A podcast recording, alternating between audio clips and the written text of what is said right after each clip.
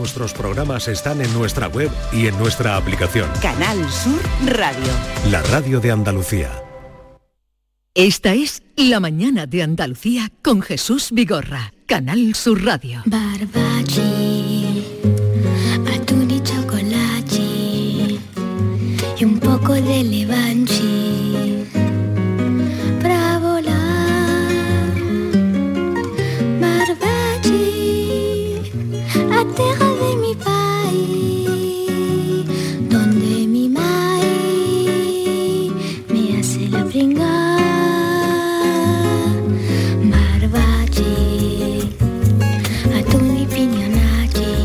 Una bellísima canción de Nono García, ¿verdad, Maite? Precioso, banda sonora de la película del mismo título, Atún y Chocolate. Atún y Chocolate. Y precisamente de atún vamos, porque ya ha empezado, bueno, ya ha empezado la movida atunera. Sí, y se ha convertido de esa parte, de ese litoral de Barbate, Zahara, sí, Conil, sí. De ahí se ha convertido en un plato estrella, ha conquistado también ya los restaurantes del centro incluso, donde ya el atún se le da un tratamiento y se le da pues una presentación de estrella en alucinante. Los restaurantes. Lo que resulta curioso, Jesús, es que desde mayo las costas andaluzas empiezan a recibir la llegada de estos atunes año tras año desde hace cientos de años, miles de años. Es alucinante, ¿no? Y se pescan al estilo tradicional. Luego hablaremos del plato, eso pero vamos rápidamente antes de que se nos escape, porque no lo podamos retener más. Vamos a empezar la historia desde abajo, desde la profundidad, porque vamos a saludar a Javier Portela Gómez de Tejada, que lleva desde el año 88 trabajando en la Almadraba de Barbate, pero desde el 82 trabajando de buzo, desde el 82. Javier, buenos días. Buenos días, Jesús. Gracias por atendernos, porque creo que estás a punto de sumergirte. ¿En qué consiste el trabajo de un buzo en lo que vosotros llamáis la piscina? Bueno, ahora mismo nosotros estamos en el periodo de matanzas. Y ahora mismo lo que estamos recibiendo atunes es la almadraba, que sí, la calan los marineros durante mes y medio, y nosotros cooperamos, y después lo que hacemos es, una vez que recibimos atunes, pues empezamos a ahorrar y meter pescados en el copo, y del copo a las piscinas, y allí pues según demanda se van matando los atunes los días que hagan falta. O sea, estáis en la matanza, como la época también de la matanza de los cochinos, que tiene su época y su tiempo, matanza de los atunes. Hemos visto siempre imágenes espectaculares porque son muy vistosas, se han hecho grandes reportajes, que era cuando se levantan los atunes y bueno, aquello se convierte en un baño de sangre. ¿Cómo se matan ahora? Claro, es que ahora ya no tiene nada que ver. La almadraba que conocí yo cuando empecé, prácticamente muy, muy poco. Ahora el buzo realmente es el que más trabaja. Cuando yo entré, el buzo metía el pescado en el copo y terminaba, y empezaban las matanzas que tú dices con bichero. Y ahora no, ahora los metemos en piscina, matamos 60, 80, 100 los que pida la empresa, y los buzos mismos con lupara, que las luparas es un arma realmente, pues tenemos que sacarnos el permiso de arma, y lo que lleva es un cartucho en uno de los extremos, con una especie de pistola, y en realidad lo que se le da en la cabeza, muerte y recuperación, yeah. Y así uno por uno. O sea, que se acabó ya, que era muy vistoso, se han hecho grandísimos reportajes, el elevar el copo y matar entonces a los atunes. Ahora sois vosotros los buzos los que matáis a los atunes abajo, en el copo, en el laberinto ese que montáis. Afirmativo, ya digamos lo que era la matanza de bichero, que eran los copejadores antiguos que sacaban los atunes a brazo partido, sí. Pues eso se acabó, eso ya es, vamos, por lo que yo entendí fue por prevención de riesgos laborales, y bueno, aparte que el atún matado de la forma que se mata ahora, pues no se estresa, está totalmente confirmado que el atún es sale con una calidad especial y es el ya no hay otra forma de matarlo, ya vale. Esa es la fórmula. Vale, una vez que matáis el atún, ¿dónde va? El atún tal cual se mata, se saca del agua, se mete en unos barcos con agua nieve, y vamos, esto es como, todo es muy, muy meticuloso, con, el pescado tiene que llegar a la a tierra con unos grados de en el cuerpo entero, o sea, le marcan temperatura. Aquí está ahora mismo todo muy medido, no es como antiguamente que realmente el atún iba como en canasta, ahora yeah. No, ahora va muy bien preparado. Mm-hmm. Durante el tiempo que no es la matanza, ¿de qué os ocupáis? ¿De qué te ocupas tú dentro de esa? El copo le llamáis a todas esas redes que montáis, que es la almadraba, donde se cierra los atunes y no pueden escapar, y donde los alimentáis. No, realmente el copo es, digamos, el corazón de la almadraba. Es donde es la única parte de la almadraba que tiene red por el fondo, con el fin de levantar. Los marineros empiezan a levantar la red. El atún al quitarle agua a ese pescado, pues el pescado empieza a quedarse con menos espacio. Y ahí es el momento que nosotros tenemos un túnel. Es igual que el ganado, igual que dijiste antes. Eso pastoreáis al atún debajo del mar.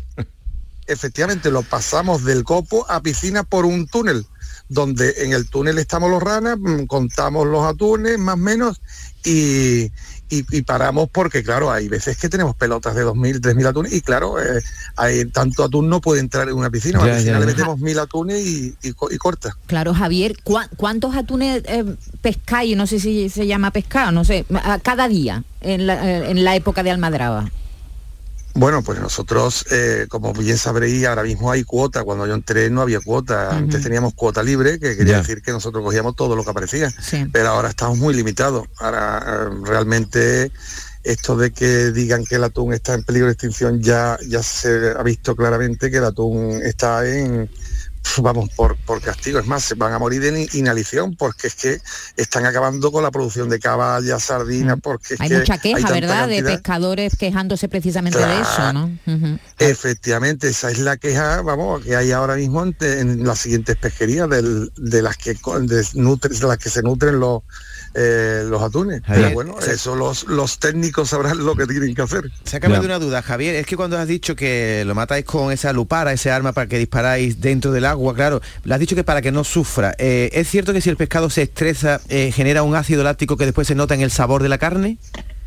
Efectivamente, que se le llama, ya que eso es una teoría de japonesa que, vamos, yo personalmente no la sabría distinguir. Vamos, ni poca gente sabría distinguirla, a excepción de los grandes, los que saben perfectamente de atún. Pero sí, por lo visto, es totalmente diferente. El yaque se produce y se le nota ese pequeño sabor que no quieren ellos. Sí. Vamos a ver, otra cosa, porque claro, todos ahora comemos atún y nos gusta, y además es un producto extraordinario, que antes nos creíamos que el atún venía en lata, vamos, que se pescaba en lata. Para que aprendamos un poquito más, cuando el atún entra y lo alimentáis y lo tenéis ahí dentro, pues en lo que es la almadraba, ¿es cuando sube hacia arriba o cuando baja? Entendiendo subir por subir hacia el Mediterráneo o baja al Mediterráneo, cuando lo cazáis. Efectivamente, aquí hay un concepto que es el atún de derecho, que es el que pescamos ahora, que es en la época de abril a junio, que es el que va del Atlántico al Mediterráneo a desovar. Cuando va para arriba... Cuando va para arriba, o sea, arriba se le llama del Atlántico al Mediterráneo, porque pasa por el estrecho y va a aguas más cálidas a desovar, que es en el Mediterráneo, costas de Grecia, todo lo que aparte del Mediterráneo. Allí desova el atún, y una vez que termina el atún de desovar, pues es un pescado que viene con muy poca grasa, porque ya desovado, viene muy delgado, se le nota perfectamente en la cola, se ve perfectamente, pues es cuando vienen de vuelta. ¿Qué ocurre? Que ya de vuelta no se pescan. ¿Por qué? Porque la cuota la cogemos en derecho, claro, en subida, como le estás llamando. Uh-huh. Y claro, antiguamente Barbate era la única almadraba que pescaba derecho y revés. O sea, de ida y de vuelta. Uh-huh. Pero ahora, ya no. Ahora solo se pesca de ida. Solo se pesca de ida porque, claro, la cuota no nos da para pescar el revés, porque realmente no podemos coger más. Bueno, ¿tenéis alguna duda más? Y luego también tu misión como buzo durante la época de engorde es darle de comer, ¿no? Efectivamente, después ahora en el mes de julio empezamos a mediados de junio empezamos la leva. la terminamos a casi final de julio. El mes de agosto no la llevamos entera dándole de comer, vamos, llevándole atún, carnada todos los días, que la carnada consiste en una dieta de caballa, empieza con una dieta muy alta de caballa y después con una dieta de lachas y demás, para darle, que la lacha y eso le da mucha grasa, y ahí se va invirtiendo lo que es la dieta para al final que sea todo grasa, que es lo que quiere, porque ese atún de engorde, ese atún prácticamente el 90 o el 99% va para Japón, porque es un atún demandado por Japón con mucha grasa. El 90%. Sí, ese atún realmente, el que engordamos prácticamente va, porque vienen barcos factorías y el engorde es distinto, o sea, nosotros vamos matando todos los días ya a razón de 200 y 300 atunes y se los vamos mandando a un barco factoría donde van ronqueando pescado y cortándolo en 4 cuartos y metiéndolo en cama, o sea, todo es congelación rápida y día por día. ¿Y el engorde cuándo empieza? El engorde prácticamente, una vez que tenemos el atún metido en piscina, el atún tarda a razón de mes y medio en empezar a comer. O sea, el atún está dando vueltas en las piscinas. Sí, sí, sí, sí, el atún salvaje hasta mes y medio, que empezamos a echarle carnada muy poquito y vemos que algunos, y de pronto, mira, ya están comiendo, y una vez que empiezan a comer ya son fieras, ya eso es, comen, vamos, una brutalidad. Vale. Y estamos hasta el mes de septiembre que empezamos a matarlo. Pues ya hemos aprendido algo más, ¿no? Y no entran otros, y si entrara otro tipo de pez, de, digamos, algún tiburón ahí, ¿puede entrar en las piscinas y o no? Bueno, normalmente algún son los escualos, sí, escualos y demás, pues algunos entran, o sea, o bien, por ejemplo, el pez martillo es un pez de revés que se cogía mucho en los tiempos que pescábamos el revés, ya no los vemos porque como el revés ya tenemos la almadraba elevada, pues no los vemos, pues prácticamente es raro, y si hay algún pez, algún marrajo o algo, pues se queda enmayado en las redes, porque ese pescado pues se enmaya rápido, no por la noche. Pues ya ven el trabajo que hay debajo del mar, del que se ocupan Javier y los buzos que con él trabajan. Y varios compañeros. Ahora mismo estamos 6. Sí, los hombres rana. Los hombres rana. Javier, gracias por estar con nosotros y habernos contado que no sea solo comer atún, que sepa uno también por qué y cómo se hace. Y de ahí nos vamos ahora, gracias, de ahí nos vamos a saludar, porque como contaba Maite, está ahora la feria del atún en Barbate. Semana gastronómica del atún de Barbate, es la 15ª edición este año 2023 en el recinto ferial de Barbate, frente al puerto de la Albufera.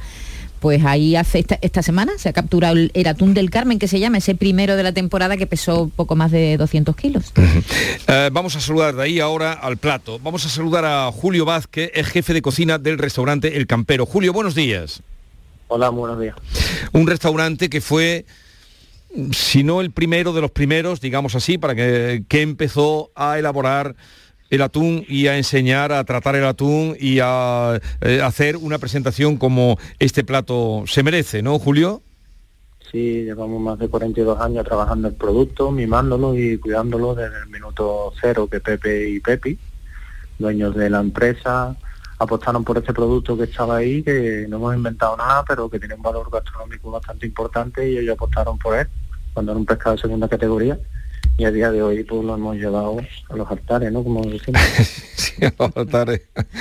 Desde luego que sí. Julio lleva pues casi 20 años, ¿no? En El Campero, Julio. Aunque eres muy joven, pero llevas casi 20 años con ellos, con Pepi y con Pepa. No, y con Pepe. 20 años de esta temporada. 20 años. Pero tú eres de Barbate. Y cuando eras niño, joven, el atún, entonces, ¿qué representaba en el mercado, en la dieta, en las comidas de los barbateños y de la gente del litoral? El atún para Barbate es algo muy importante. En mayo Barbate florece, Barbate es atún. O sea, tú en esa época, yo mi infancia de pequeñito, aunque no tengo familia directa almadravera, pero sí que me he criado, por ejemplo, en el Colegio Juan 23, que yo soy barbateño, ¿vale? Desde chiquitito, como decimos aquí, y yo recuerdo esa fábrica del Rey de Oro, que chocaba pared con pared con mi escuela, y yo recuerdo esos olores, esas cocciones, esos timbres o pitos cuando yo tocaban las sirenas del cambio de para el tenor de los turnos de las mujeres. Yo todo eso lo viví en mi infancia y era muy bonito, ¿no? Más de una vez nos colábamos en la fábrica de bicheado, o incluso en el guano, que era una zona que había al lado donde tiraban los desechos. Todo eso lo tengo yo en mi infancia y en mis recuerdos, ¿no? Y anteriormente, pues imagínate tú, con toda la factoría que había conservera en Barbate, ¿no? Barbate sí florece en esa época y el atún es muy importante para el pueblo. Pero en esa época era el atún para conserva exclusivamente, o como se conocía ahí, y ese cambio, ¿cómo llegó? Ese tipo de enseñar incluso a degustar el atún crudo, ¿cómo se le dio ese cambio?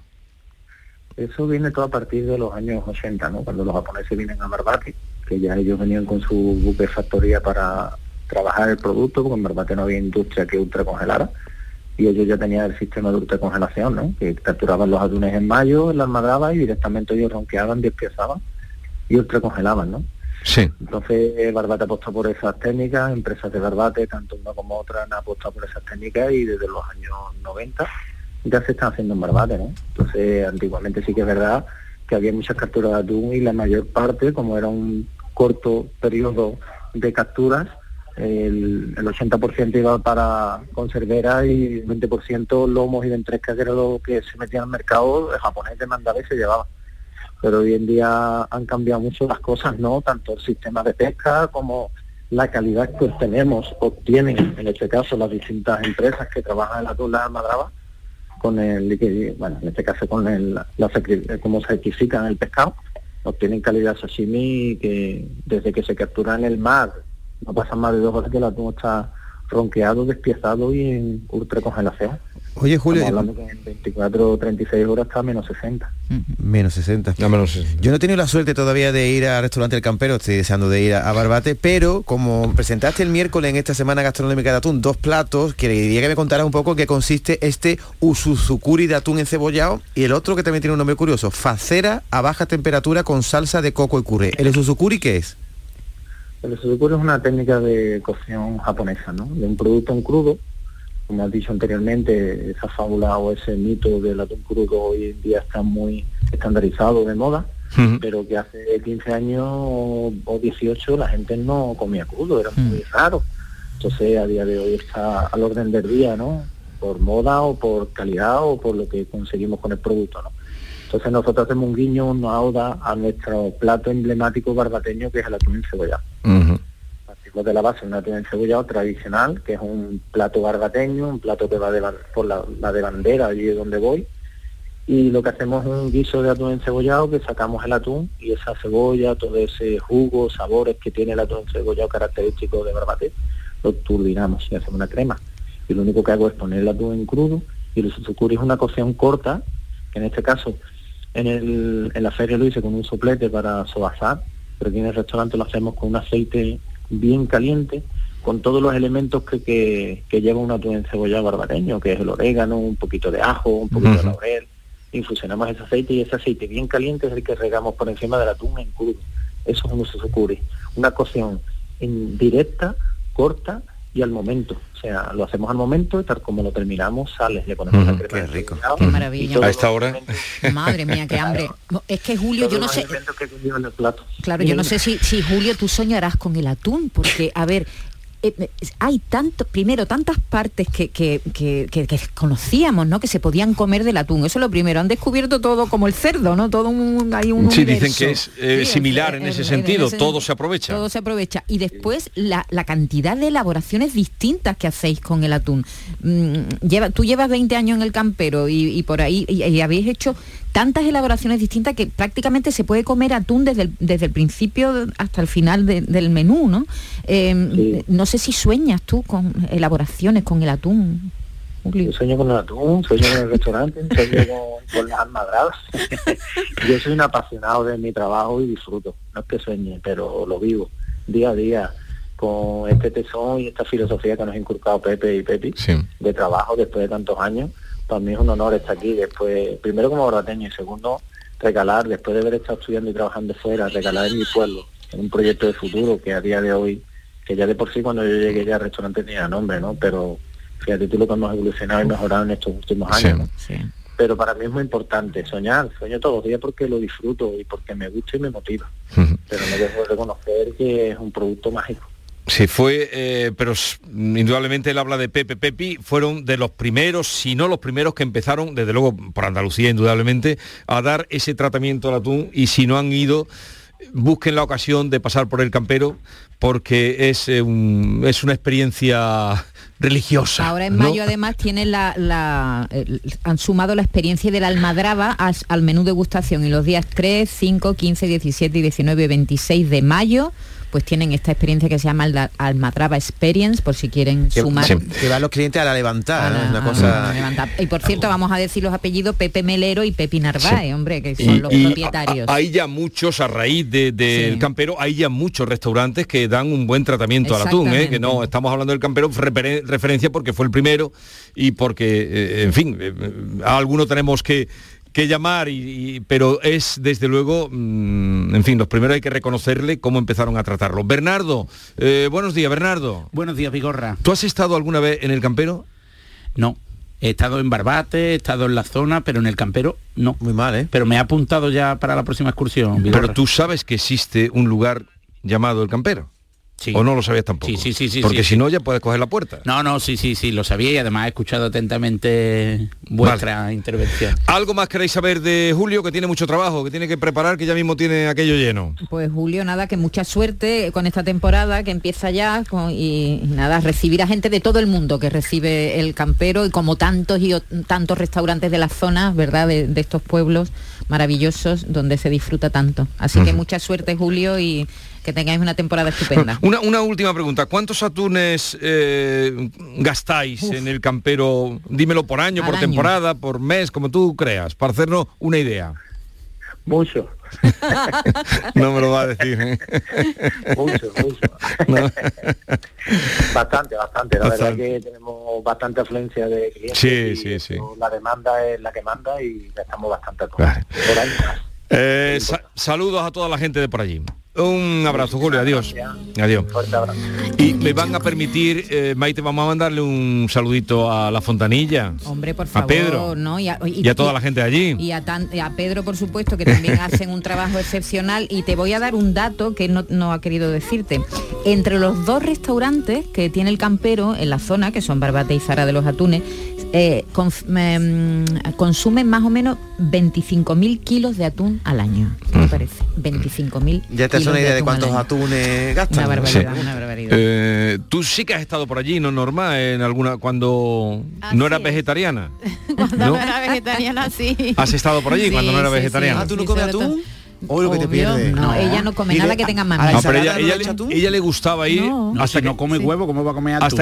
Hasta que se hizo vegetariana, ella le gustaba ir por allí, ¿verdad? ¿A que sí? Reconozco que son sabores exquisitos para el paladar. Yo me he vuelto vegetariana, pero mis papilas gustativas siguen valorando lo rico. Sí. ¿Y qué comes? ¿Tofu en vez de atún? Yo como muchísimas cosas, no he hecho falta. Ella ha descubierto un menú alternativo que... Claro. Pero que es una decisión mía, yo no critico al que come atún, ni nada. Ni nosotros a ti, ni nosotros a ti. Si te va como una ensaladilla, tiene que preguntar si lleva atún. Si lleva huevito, es que no, yo pido un huevito, pido otras cosas, no importa. Nada, no come nada que tenga papá y mamá. Papá y mamá, ni huevo, ni leche, ni derivados. Por cierto, Bernardo, estoy divina. ¿Y el crudo a ti te gusta o no? ¿El atún crudo? Sí, yo soy un amante del pescado crudo. A mí me encanta también, ¿tú te crees que no? El tartar es atún crudo, ¿no? Sí, también. Hombre, claro, por Dios. El tartar está mariñado y casi que se hace. Está marinado, que se llama así. ¿Y cuál es el que más te gusta a ti, Maite? Porque veo que estos no han probado nada.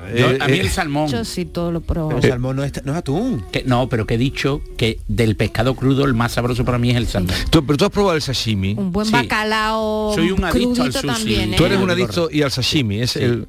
Mis preferidos son el temaki, que es el cucurucho, que es exquisito, de pez anguila, que está espectacular, o de salmón. El sashimi está exquisito, pero yo siempre elijo el temaki como plato preferencial. ¿Y qué es el temaki? El temaki es un cucurucho con algas vegetales, está recubierto de arroz, y después pues o de atún, o de salmón, o de pez anguila, aguacate habitualmente, y algunos restaurantes pues lo alinean con algún tipo de salsa o de soja. A mí me gusta el atún de todas formas, pero el atún encebollado cuando está bien hecho y no te seca. El problema que tiene el atún para cocinarlo en casa, digo, es que se seca muy rápidamente, hay que hacerlo muy bien. No, el problema, ¿verdad?, es que te gastes €35 en el lomo de atún. Pero, y de ahí para arriba. Y de ahí para arriba. Pero si gastas €20 en el lomo de atún, da igual. Puede ser el mejor cocinero del mundo, que el atún no está exquisito. Porque vale, no es un atún. Vamos a hacer una pausa, vamos a ir luego con la Mari de Chambao. ¿Tú qué traes hoy, Bernardo? Pues fíjate, hoy vamos a hablar del sereno, y no me tomes por el pito de un sereno, porque después además descubriremos dónde nace esta expresión. A mí me daba miedo los serenos, tú es que estaban por la noche el sereno. ¿Cómo te va a dar miedo el sereno, chiquillo? Si el sereno lo que daba era tranquilidad a la gente, ¿tú que eres un delincuente o qué? Está acostado, está el hombre gritando el sereno. Pero si tú no los conociste. Sí, yo conocí el sereno. No lo conoció. ¿Dónde conociste tú el sereno? Yo era chiquitito en mi pueblo. ¿En qué año naciste tú? Eso lo estudiamos en el colegio. En el 73. En el 73. Decía... Todavía había sereno, ¿no? No. Casi. Bueno, los últimos serenos de Andalucía después descubriremos los años 80. Y tenía un canto, no sé qué, la noche y sereno, sí, no, iban novedad, diciendo la hora del día. Estáis destrozando literalmente la sección de hoy. Hoy decían, es nada. Son las 12 de la noche y sereno. No he visto vale. No, la noche sin novedad. 11:30 minutos. ¿Cómo sería? A ver, Bernardo, ¿cómo lo diríamos las 11:30 minutos? 11:30 minutos sereno. Muy, no me ha gustado. 11:30 minutos de la mañana, sereno. Bueno, venga. Esta es La Mañana de Andalucía con Jesús Vigorra, Canal Sur Radio. Bienvenido a la prueba práctica del carnet de conducir. Soy Carmen y seré su examinadora. Buenos días, yo soy Alberto. Bien, antes de empezar el examen, quiero decirle que para mí es como si fuera mi hijo. Vale. Genial, pues ponga la llave en el contacto y empezamos. Extra Día de la Madre de la ONCE. El 7 de mayo, 17 millones de euros. No te quedes sin tu cupón. Cómpralo ya. Extra Día de la Madre de la ONCE. Ahora cualquiera quiere ser madre. A todos los que jugáis a la ONCE, bien jugado. Juega responsablemente y solo si eres mayor de edad. Ya están aquí las calores, Chano, pero como está la luz no quiero ni mirar al aire acondicionado. Pues yo estoy la mar de fresquito, Yuyu, a cero, como que a cero. Con Hogar Solar y sus placas solares digo la factura a €0. Canta conmigo, Yuyu. Hogar Solar, cada día te quiero más. Hogar Solar. Hogar Solar, la luz que te ayuda a ahorrar. Por bulerías, por sevillanas y por el outlet. El miércoles 26 y domingo 30 de abril en Sevilla Fashion Outlet abrimos por feria. Ven a disfrutar de los festivos con tus marcas favoritas. Te esperamos, porque todo empieza en primavera y en Sevilla Fashion Outlet, tu outlet junto al aeropuerto. Centro de Implantología Oral de Sevilla. Campaña de ayuda al desentado total. Estudio radiográfico, colocación de 2 implantes y elaboración de la prótesis, solo 1.500 euros. Nuestra web, ciosevilla.com, o llame al teléfono 954 22 22 60.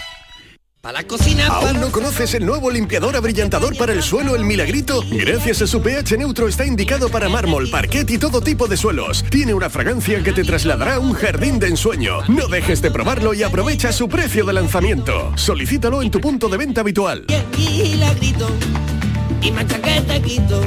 En Restaurante Nao podrás disfrutar del corazón de Sevilla junto a nuestra original y deliciosa selección de platos y tapas en un enclave privilegiado. Y si quieres volar alto, sube a nuestra terraza donde podrás relajarte en un oasis con vistas al monumento más visitado de nuestra ciudad. Restaurante Nao, Plaza de la Encarnación número 5. Ven a visitarnos y descubre las cosas buenas de nuestra ciudad.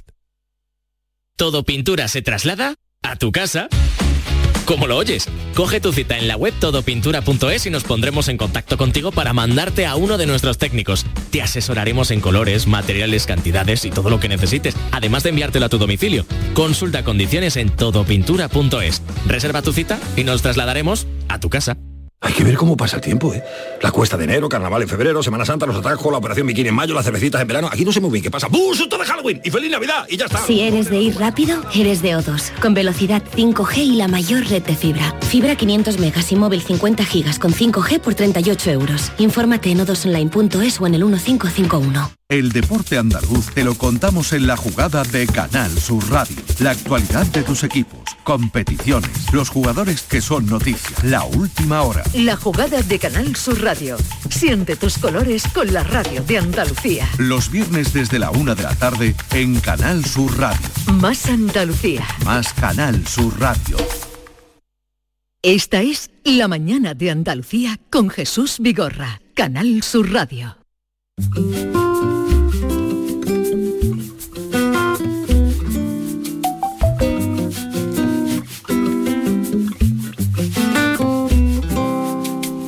Siembra la tierra que pisa, siembra la tierra que pisa, no la dejes su suerte. Siembra la tierra que pisa, no la dejes su suerte. Riega con amor.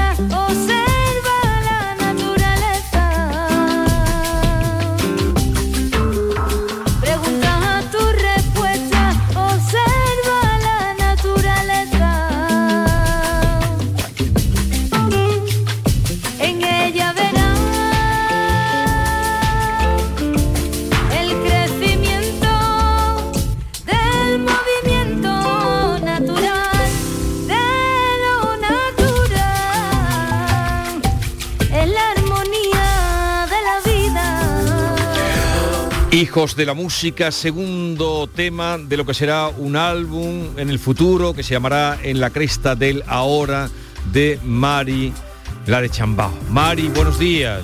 Buenos días, en un futuro muy próximo, en septiembre sale el disco. En septiembre saldrá el disco. ¿Qué tal estás?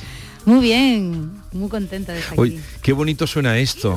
Esto es una colombiana, ¿no? ¿O tiene aire de colombiana? Una colombiana acancionada. Una colombiana acancionada. Sí, realmente a mí me gusta mucho coger los palos del flamenco, que soy una gran forofa del flamenco, con todo mi respeto y mi amor. Y bueno, pues me suelo hacer mis canciones, mis cositas. Sí, porque la anterior, Mis Flores, era a dúo con La Tremendita, que está teniendo una acogida. Bueno, a dúo no, ella es una colaboración, ella toca el bajo y es la coproductora de esa canción junto con Juan Medina. O sea que tú con los flamencos te entiendes bien. Yo sí, yo soy muy flamenca. Me encanta el flamenco, viva el flamenco, señores.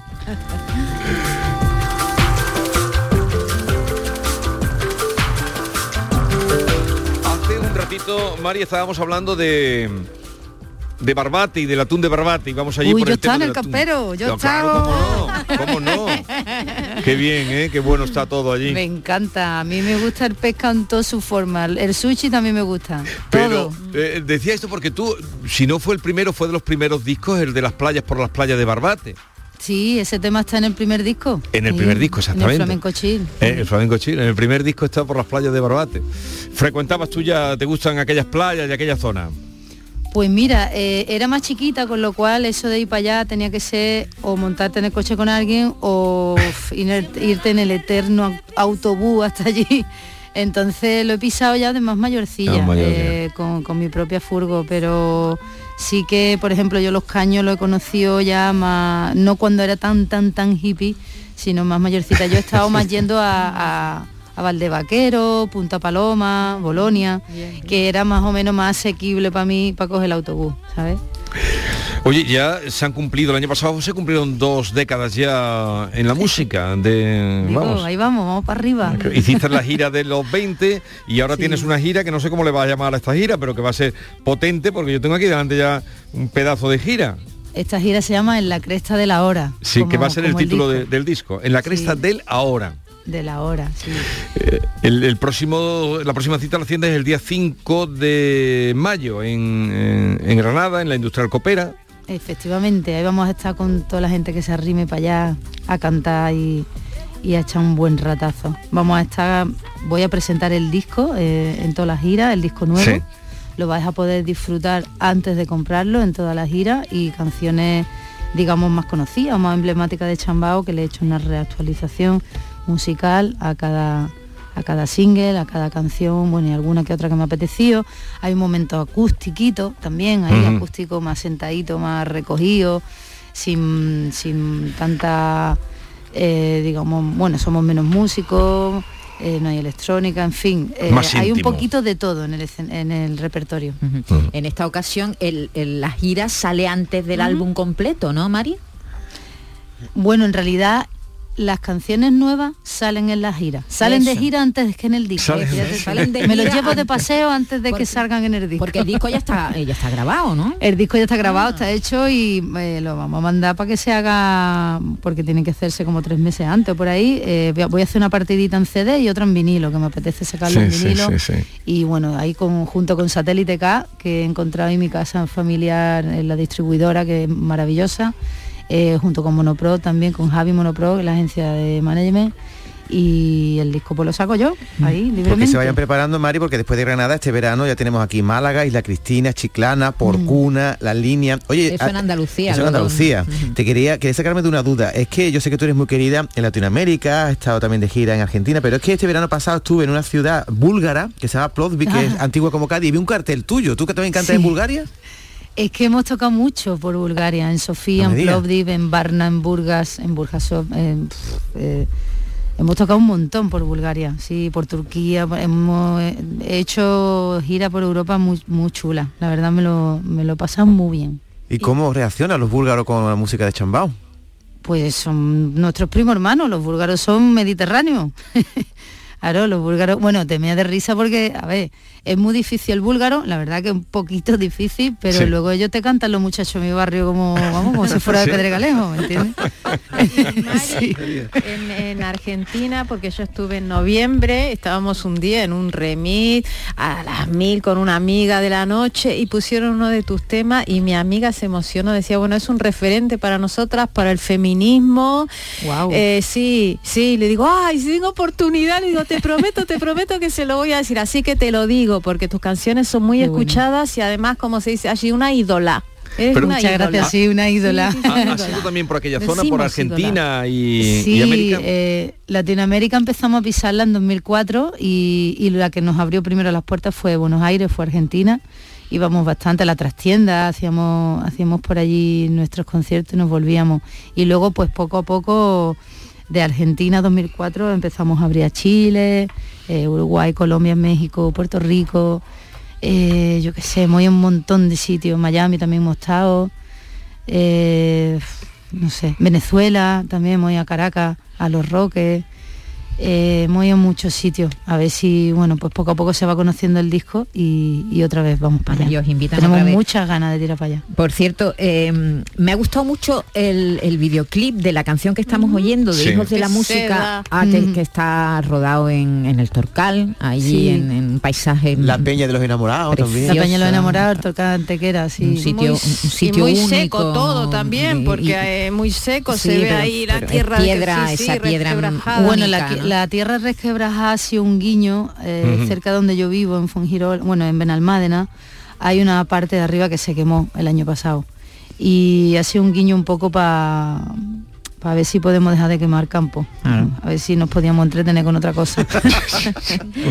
Porque siempre... por ponerle humor un poquito. Sí. Y me ha gustado mucho el look, el arte. ¿Quién te ayuda en el vestuario, en las joyas que llevas, en el look que llevas, pues en el maquillaje? Qué bueno que lo nombres, porque hoy día la verdad que también he decidido sacar el disco así, porque hoy día todo es muy visual. Sí. Entonces preferí sacar 4 singles antes que el vídeo, llevármelo de gira antes que salga a la venta, en fin, todo esto. Y he hecho un equipazo, pero súper equipazo, me ha encantado encontrarme. La conocí hace tiempo, pero nunca habíamos coincidido, y en esta ocasión grabando con Juan ahí en La Luciérnaga, en Mallorca. En Mallorca, le comenté todo esto y me dijo, tía, ¿conoces a esta tía Violeta Galera? ¿La conoces? Digo, me suena un montón, pero total, que he hecho un equipazo con Violeta Galera. Y ella, aparte de ser directora de los videoclips, que los voy a hacer con ella, también me ha ayudado en el vestuario de los muchachos que salen en el videoclip, que son parte de los músicos que han tocado en el disco. y bueno, pues también me ha ayudado con el cartel de gira. Vamos a hacer como un guiñito de unos tatuajes que llevo. Sí, pues vamos a hacer un sorteo para regalar entradas, a ver quién sabe qué se repite. Vamos a hacer un guiño pues en un videoclip, en otro videoclip, en el escenario, en algún sitito, en la símbolo se repite, ¿no? Sí, ¿qué cosa ves tú que se repita? ¿No? Yo he visto algo que se repite. Y bueno, los vestuarios son un batiburrillo. El vestido rosa se lo compré a una diseñadora de por ahí, de Tahití, por ahí. El mono negro es de Cos, que lo compré hace y pico y ha servido para esta ocasión porque era como algo más así, más austero, ¿no? Más serio. Y lo que llevo del vestido y el chalequillo gris lo compré en una tienda ahí en Ibiza. Y yo misma dije, mira, pues son las tres localizaciones, las busqué, le dije, mira, Violeta, ¿qué te parece esto, esto y esto? La ordenamos con la letra para hacer el guión del videoclip. Y luego las joyas que llevo son de Silke, que me encanta Silke. La cantante, ¿no? La que era cantante, ¿no? Actriz, sí. Actriz, que es verdad, que ella desapareció, pero es diseñadora. Es una artesana a tope, con la cual, bueno, pues también me gustaría seguir trabajando con ella y es un sol, vamos, ella es para comérsela y le doy las gracias de aquí también. Y tú misma haces un poco, tus manos son un poco joyas, porque son ojos turcos, ¿no?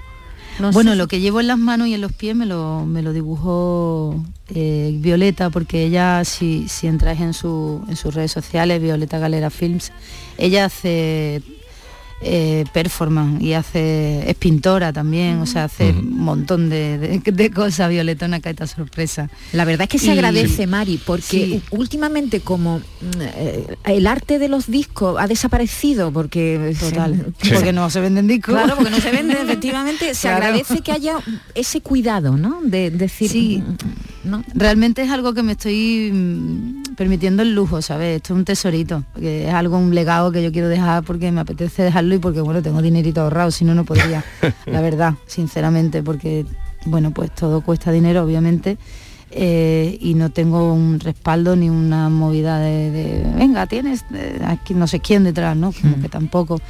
Entonces, y aparte no se venden discos, con lo cual es algo como muy... incluso una aventura, ¿no? Muy valiente hoy día, saca disco, en vez de un single, pues saca disco y incluso hacer como toda esta apuesta que estoy haciendo, que es más bien una forma antigua, ¿no? De cómo hacer todo esto. Sí. Oye, y el resto de singles que irás sacando, que compondrán ese futuro disco, ¿van a seguir en esa línea del flamenco o acercándote al flamenco como el que estamos escuchando? Sí, para mí el flamenco es una forma de vivir, es un arte, es una música en la que me pone muy a prueba. Tengo muchísimas ganas, estoy muy hambrienta de aprender y aparte me apasiona. Entonces voy a seguir haciendo en la línea de Chambao de los comienzos, aunque ahora, en la cresta del ahora, pues voy haciendo un guiño al flamenco, a la electrónica, a la fusión en general. Para mí, realmente mi vida entera es una fusión, así que por ahí voy. Pues vamos a fundir a Mari de Chambao con el cuestionario que ha preparado Norma Guasaúl. Adelante. Vamos allá. Cuestionario binario. Poder de decisión. Mari de Chambao, le voy a hacer un breve cuestionario con dos opciones, o blanco o negro, el yin o el yang, o lo uno o lo otro, debe decidir. Creo que ya hemos jugado. Vamos a empezar. María del Mar Rodríguez Carnero o la Mari. María del Mar Rodríguez Carnero. Artista llegado por impulso, mamá, quiero ser artista, o de manera natural, le fue llevando la vida a ello. Me llevó la vida a ello. Tras el cáncer, ahí estás tú. Pero ¿la enfermedad la ha hecho más fuerte o más vulnerable? Me hace. Más fuerte.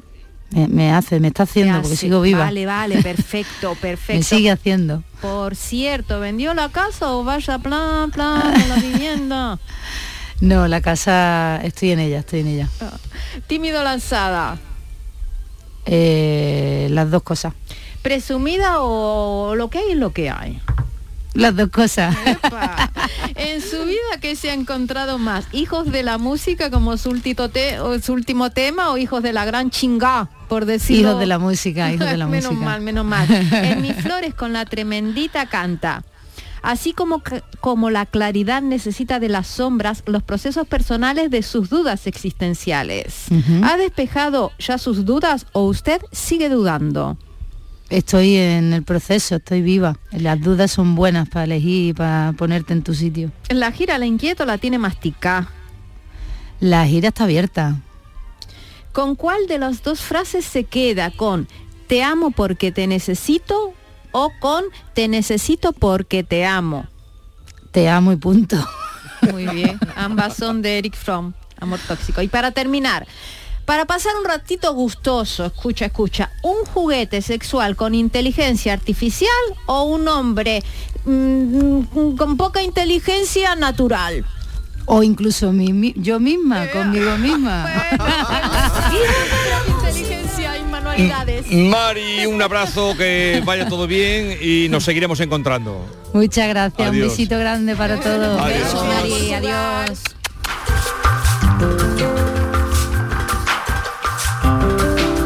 Esta es La Mañana de Andalucía con Jesús Vigorra, Canal Sur Radio.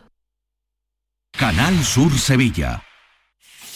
¿Quién me va a entregar? Este eras tú mientras te preparabas para aquella cita hace 25 años.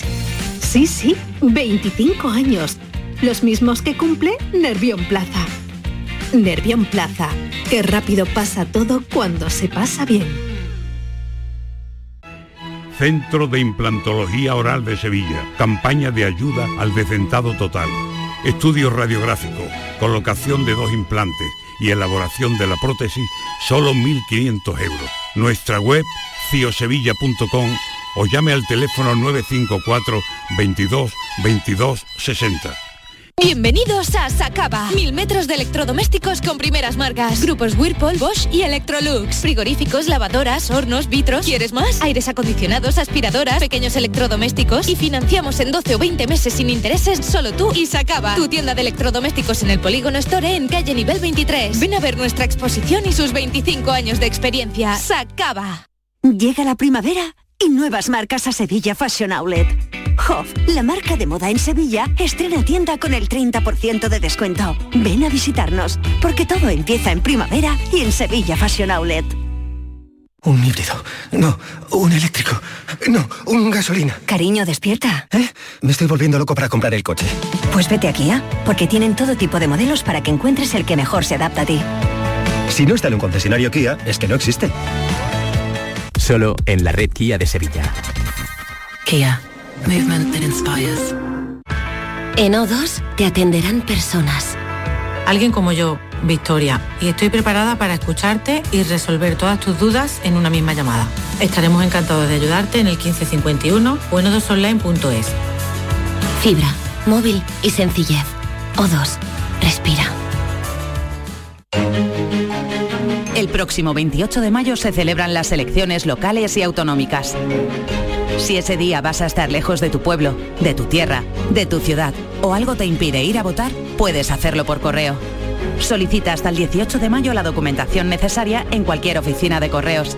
La recibirás de forma gratuita en tu domicilio. 28 de mayo, elecciones locales y autonómicas. Por correo, tu voto tiene todo su valor. Ministerio del Interior, Gobierno de España. Hola, hijo. ¿Cómo te van las cosas? Dice mi mujer que trabajo demasiado y que tengo mucha tensión acumulada. ¿Tensión? ¿Y tú qué has hecho? Yo, garbanzos. Garbanzos. Anda, siéntate y come. Legumbres La Pedriza. Tómate tu tiempo.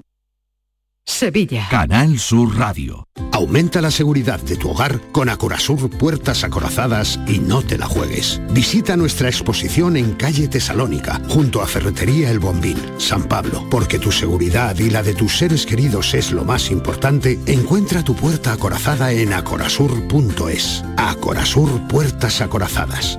De Grupo Abre Fácil. Todo Pintura se traslada a tu casa. ¿Cómo lo oyes? Coge tu cita en la web todopintura.es y nos pondremos en contacto contigo para mandarte a uno de nuestros técnicos. Te asesoraremos en colores, materiales, cantidades y todo lo que necesites, además de enviártelo a tu domicilio. Consulta condiciones en todopintura.es. Reserva tu cita y nos trasladaremos a tu casa. Olvera acoge la sexta Feria del Olivar y del Aceite de Oliva Virgen Extra de la Sierra de Cádiz del 28 al 30 de abril. Su ruta monumental y su manto de olivar te adentran en el mundo del oro líquido para descubrir las bondades de este cultivo milenario. Ven los días 28, 29 y 30 de abril al pabellón de festejos del recinto ferial de Olvera. En Rondón, ahora al comprar tu cocina, te regalan la encimera. Llegan los Kitchen Days de Rondón. Cocinas, cerámica y baño. Aprovechate de esta gran oportunidad y llévate gratis tu encimera de la marca Silestone. Solo hasta el 6 de mayo. No lo dejes escapar. Ven a visitar nuestra amplia exposición e infórmate de esta promoción. Estamos en San José de la Rinconada, a 5 minutos de Sevilla. Hay que ver cómo pasa el tiempo, ¿eh? La cuesta de enero, carnaval en febrero, Semana Santa, los atajos, la operación bikini en mayo, las cervecitas en verano. Aquí no sé muy bien qué pasa. ¡Bum! ¡Susto de Halloween! ¡Y feliz Navidad! Y ya está. Si eres de ir rápido, eres de O2. Con velocidad 5G y la mayor red de fibra. Fibra 500 megas y móvil 50 gigas con 5G por 38 euros. Infórmate en o2online.es o en el 1551.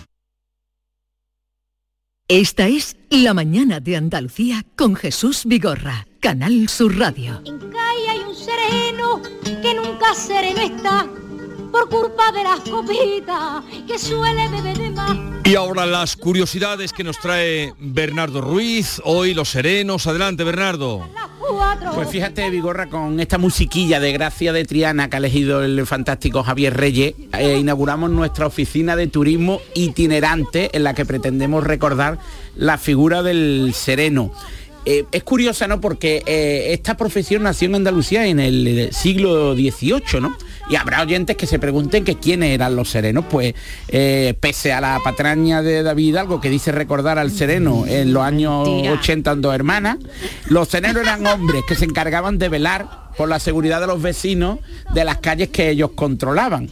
Y su atuendo, su vestimenta habitual consistía en un guardapolvos, que es una especie de abrigo para el invierno. En algunas zonas de Castilla la Vieja, de Castilla y León, además lucían una pelliza, la famosa pelliza, porque la temperatura era mucho más cruel, un silbato, una gorra y un chuzo como elemento de defensa. El chuzo era un palo rígido con una pequeña lancita en la punta, ¿no? Que utilizaban pues para ahuyentar a los cacos. ¿Por eso se dice chuzos de punta? Sí. ¿Y el farol? ¿Qué? Y el farol, claro, porque el farol cuando no había luz artificial en las calles, el candil, ¿no? El famoso sereno de Andalucía, que además pues fue célebre, fue Manuel Ruiz López. Se le conocía como Manolo el Sereno de Fraile. Este entrañable hombre, al que tú seguro conoces, fue amigo de Sara Montiel, a la que fue capaz de seducir para que actuara en Fraile. Michael Jacob, que además basó la figura del personaje principal de su libro La Fábrica de la Luz en este personaje, Baltasar Garzón, Almudena Grande o Juan Eslava Galán. Celebraba unos cumpleaños que eran auténticamente multitudinarios, ¿no? Y fue el último sereno en activo de Andalucía, o uno de los últimos, hasta que en 2007 nacieron los Serenos de Cádiz, que es una empresa privada que pues se dedicaba a contratar a abonados que contrataban sus servicios, y los serenos eran un poco los que respondían ante cualquier problema de seguridad. ¿Y eso triunfó? ¿Triunfó ese negocio, ese nicho de mercado? No triunfó porque sí que es cierto que hubo una etapa hasta con miles de abonados, pero evidentemente al final pues se perdió. Es cierto que la pandemia originó que se perdieran algunos de los serenos que había. A día de hoy ya quedarían muy pocos, ¿no? Sí, pero además no es la figura del sereno primitiva, sino que son guardias de seguridad, claro, ¿no? De alguna manera, ¿no? Coche amarillo y que te van dando vuelta por el polígono, por tu barrio. Claro, entonces el último sereno real de Andalucía existió en Loja. Pero te preguntarás tú y los oyentes y David sobre todo, que por qué se llamaba sereno. Pues básicamente porque primitivamente, cuando no existía información meteorológica ni muchos relojes, daban las horas con un canto popular que decía las 12 de la noche y sereno. Sereno cuando evidentemente las 12 en punto y sereno. Exacto. Las 12 en punto y sereno. En mi país era además. ¿Cómo era? Las 12 y sin novedad se le ponía un poquito más. Vale. Las 12 en punto sereno. Eso dependía de las 12 y sin novedad de cada uno, claro, pero era una herencia española. Entonces obvio, se conoció como sereno a raíz de ese cancioncillo popular, ¿no? Y después otra expresión muy curiosa, por ejemplo, Vigorra, que a mí no me gusta que David me tome como el pito del sereno.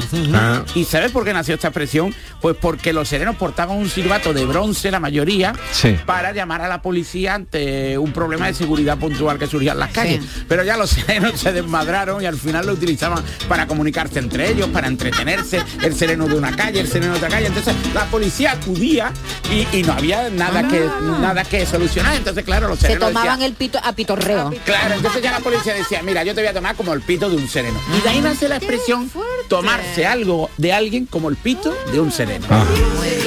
Siempre aprendiendo con Bernardo Ruiz. Oye, dices que el último fue en Loja, ¿hasta cuándo? Sereno tradicional. Sereno tradicional, hasta los años 80, concretamente en 1981. Uh-huh. Los serenos además siempre pululan en todas las zarzuelas. Sí. Además, en las zarzuelas siempre hay un sereno que, o uno o dos que andan por allí. Sí, además la figura del sereno ahora llamaríamos noctámbulos de las ciudades, ¿no? Personajes que navegan por las ciudades de noche y que conocen... Qué poeta eres. Lo tenebrosas que son las ciudades cuando el sol se acuesta y la luna sale a juguetear. ¿A dónde te vas este fin de semana? Este fin de semana voy a Cantabria, concretamente a Cantabria, a Po, Guarnizo y Camargo, y el domingo a Logroño. Pero no entiendo nada de tu vida. Cómete unas rabas. Pues fíjate, muy fácil, no se debe de... Pero un vuelo Sevilla-Bilbao el sábado por la mañana y un vuelo Vitoria-Sevilla el domingo por la noche. No os extrañéis tanto. Bueno, queridos oyentes, que tengan un buen fin de semana. Volveremos el lunes, estaremos aquí el lunes, para que ustedes tengan compañía. ¿Me estás llamando, Jesús? Pero vamos a estar aquí el lunes porque no queremos dejarles solos. A todo esto, cuídense, beban agua, no pasen mucha calor y no se pongan malitos porque no está la cosa para ir a urgencia. Adiós.